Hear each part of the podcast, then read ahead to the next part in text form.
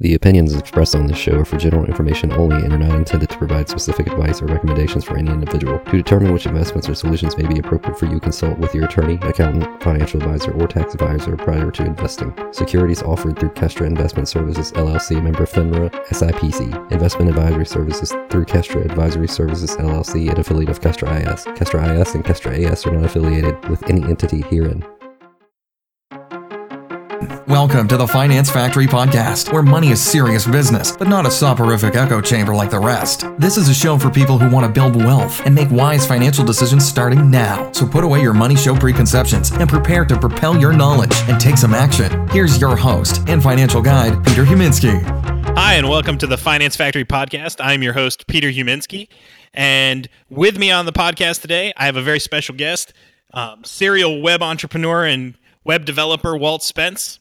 Hey, everybody. Nice to meet you. And we've got a new, I guess, special or series that we're going to start here um, called Shiny Toy Thursday. Every Thursday, Walt and I will be bringing you some new and interesting apps or tech that we find out there in the marketplace that listeners may find interesting. So, yeah, it's kind of going to be like this little thing where we're either focusing on a gadget or software or something that can be useful. I tried to stick to more work related and fintech related technology, given the uh, people who will probably be listening to this. But I think we'd be remiss if we didn't kind of cover a little bit of what Apple announced last week either. Well, why don't, why don't you go ahead and uh, Walt and I are both Mac Mac fans and Apple fans, so yeah, the iPhone 10. That's the type of phone that you buy when you want something to be like a four-year phone. Am I wrong? I mean, 9.99. First of all, you're not going to buy one of those every year. Yeah, cost is definitely going to uh, deter most buyers. No, no doubt. Just doing a quick run through. Obviously, everybody's heard about all the details with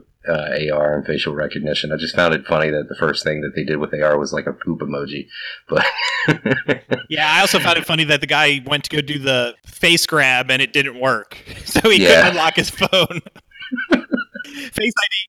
You know, I'm of the mindset if if you're going to do facial ID, it's got to work hundred percent of the time. It's not something that can be a halfway measure. So I'll be real curious to see what the bugs look like as they work through that technology. It's always been said Apple definitely makes everything a hundred times better when they get their hands on it to make sure that the experience is what the consumer projects Apple to be. I'm certainly hoping in this case for their own sake that they've gotten it right because that demo was very Windows 95 ish. Other than that, uh, the bump in the iPhone 8 I thought was interesting. Um, I think most consumers are probably going to end up going with that option from everybody that I've talked to. I don't know about you. What do you think? Yeah, I think we're going to do an eight upgrade, and I'm going to wait pers- an eight upgrade for my wife, and I'm going to wait personally until the ten comes out because I think there is some really interesting business case uses for the for the ten. So I could see that. Stay tuned. We'll we may have some interesting, fun, you know, tech demo on the podcast in a few months.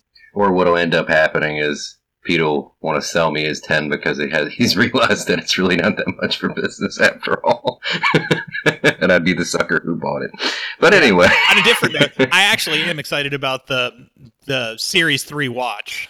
Yeah, um, the only thing that gets me with that is the cellular tie. Now, I don't know. Well, they actually have one that's not tied the to the cellular service. Now, I, I don't know why you wouldn't get it. I mean, I know it's a $10 a month charge for the cellular service with your carrier, but looking at it from the perspective of why you use the watch or why you would use that watch is the ability to be able to take calls and do those sorts of things while you're out there working out or out there being active. And I don't necessarily care to sweat all over my phone. Yeah, I get that. The only thing that I didn't understand was like I thought this was what uh you know all the iCloud tie-in was supposed to be. I guess if you're yeah, you still have to have data. I mean, you'd have to have data. Yeah, yeah. Being a web developer, you don't get outside that much, so you don't get to test these things quite as much. But yeah, I could definitely see a use case for having the Dick Tracy like experience there. But personally, I'm just going to want it for the fitness. I'd I'd like to get away from phone calls every now and then. They do actually have a um, a non uh, non data enabled yeah that's definitely watch. the one that's more in my direction is what i'm saying they'll have both the other thing that i'm interested to see is eventually this AR technology going across the line into their, you know, I'm one of the few people who still love Apple laptops, I believe, or they, seem to never really talk about them. But they're definitely a mobile first company, but I'm, I'm looking to see what type of facial recognition unlocking is going to be coming into the future versions of OS 10. That'll be nice to see because there's nothing worse than opening up your laptop than having to enter a password. That that's where I can definitely see these things taking off. Yeah, we're definitely on the early the early innings of this recognition for security purposes. I mean, it started with fingerprints and now it's going to move to facial recognition. And I think it'll move to retinal scans eventually, where it'll just scan your eyeball and that's how you'll yeah, unlock I, everything. I've, I've been thinking that that technology was going to come for years now. My uncle predicted that back in the 60s when he was working at IBM. And it's amazing that it still hasn't quite taken off. The, like there are still high security clearance areas where you have to go and retinal scan into. You know, uh, outside of that, it's amazing to me that the cost and the size of a retinal scanner hasn't gotten down to the point where we can actually use it in phones. Or everything else seems to be going that way. I guess that that's just one of those technologies that people aren't thinking about much. But there has to be a use case for it first before the technology will catch up to it. But I think that's coming down the road at some point. So what have you got, Pete? What have you got working? Looking at security with the Equifax data breach just last week. My shiny toy app is actually related to internet security and it's called Cloak VPN and it's actually to create a virtual private network when you're out using public Wi-Fi. A lot of listeners probably don't understand or don't know the Congress earlier this year repealed some FCC rules that blocked internet service providers from being able to sell your data to third parties without your permission. It's it's a very controversial law that got got put on the books earlier this year and so now the Comcast charters, Spectrums, AT&Ts of the world can take your information and your data from online and monetize it and sell it. And while that's not anything new, Google has done it for a long time and Amazon's done it and Facebook has done it and are very profitable using it, and it's not necessarily maliciously used on public Wi-Fi, it potentially could be. So it's important to secure your network, and so using Cloak VPN, you can create a virtual private network, which essentially blocks out people from being able to see what you're doing. And now it doesn't mean you can go do illegal things or any of that kind of stuff. It's really it's to block the ability for these internet service providers or people who are trying to get into the network to be able to see what you're doing. So it's it's really interesting. It's reasonably priced. It's super user friendly. Like my grandfather could probably figure out how to do it and he's about the least tech savvy person I know. So if he can figure out how to use it, there's some really neat auto enable functions. So literally it'll turn on automatically whenever you are out in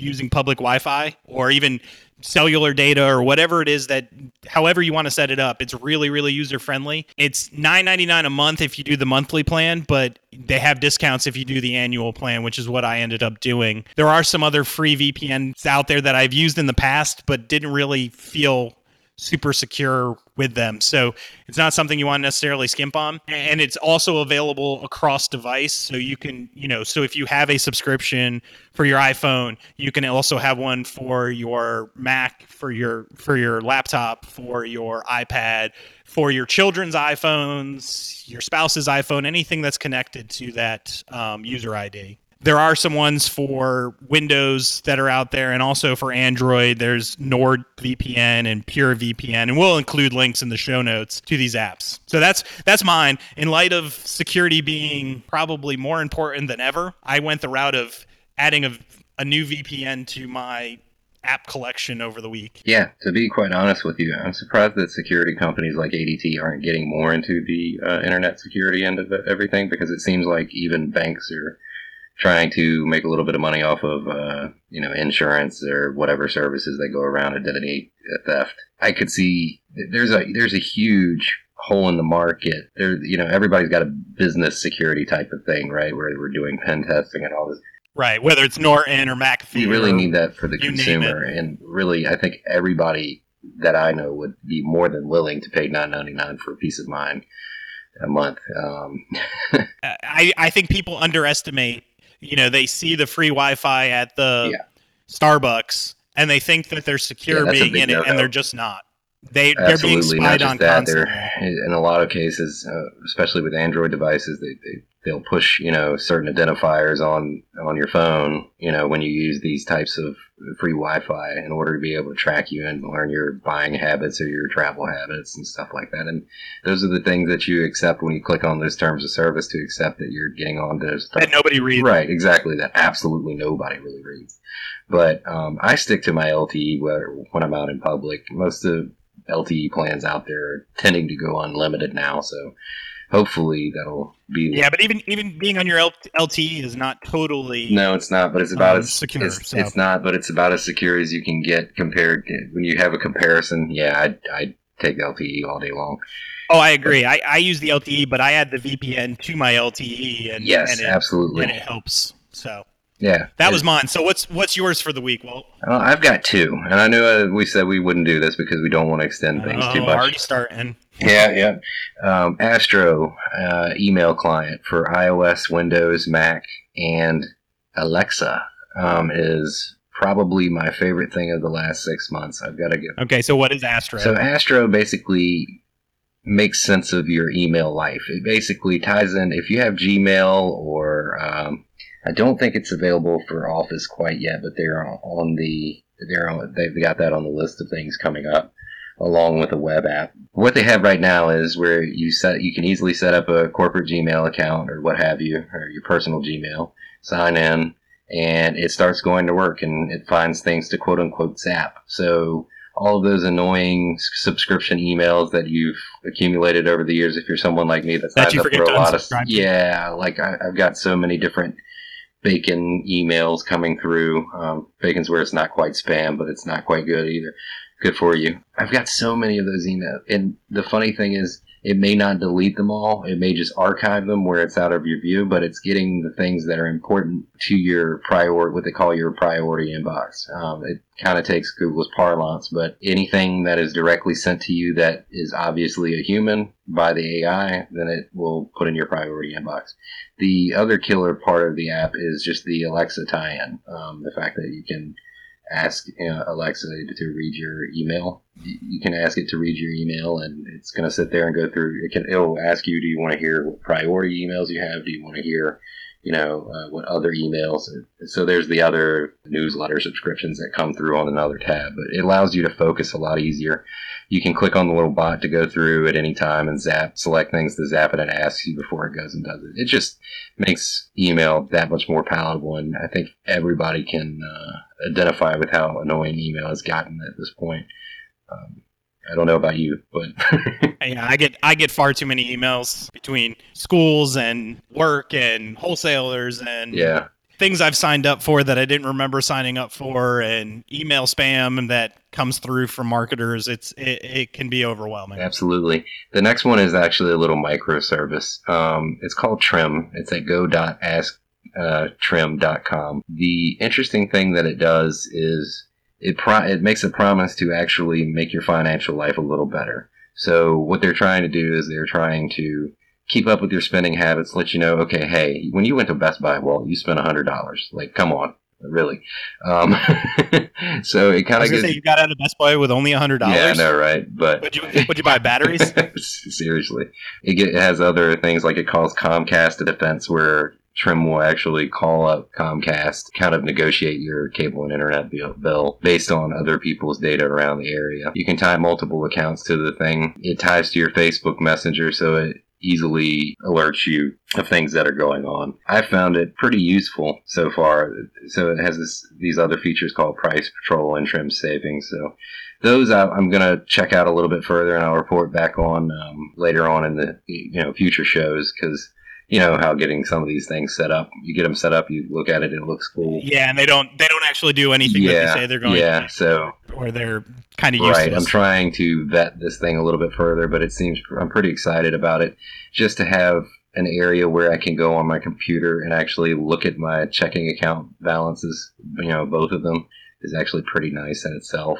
And the fact that I have somebody who will, you know, kind of ping me whenever spending a little bit too much money is a great thing too. And you can set those thresholds. Like if, if you know you're going to go in Best Buy or anywhere and drop a hundred dollars without even thinking about it, you want to say, okay, let me know when we spent more than 400 then you can set that yeah it's interesting uh, it's out or at least it sounds interesting that it's taking some of the behavioral response to spending and maybe trying to help you alter your behaviors to what you want them to. yeah to right i mean it, it, we're all adults here so if we don't have somebody in our ear if you're single like i am you don't have somebody in your ear making you feel shame when you go, to the store and you spend $400 then yeah, there you go there's your app for you Interesting. All right. Well, until next Thursday, when we have a new Shiny Toy Thursday, I am your host of the Finance Factory podcast, Peter Huminski, with my special guest, Walt Spence. Have a great weekend. Thanks for listening to the Finance Factory, hosted by Peter Uminski. Make sure to subscribe on iTunes or your favorite podcasting app to catch future episodes. Please remember, the opinions expressed on this show are for general information only and are not intended to provide specific advice or recommendations for any individual. To determine which investments or solutions may be appropriate for you, consult with your attorney, accountant, financial advisor, or tax advisor prior to investing. Securities offered through Kestra Investment Services LLC, member FINRA, SIPC. Investment advisory services through Kestra Advisory Services LLC, an affiliate of Kestra IS. Kestra IS and Kestra AS are not affiliated with any entity herein.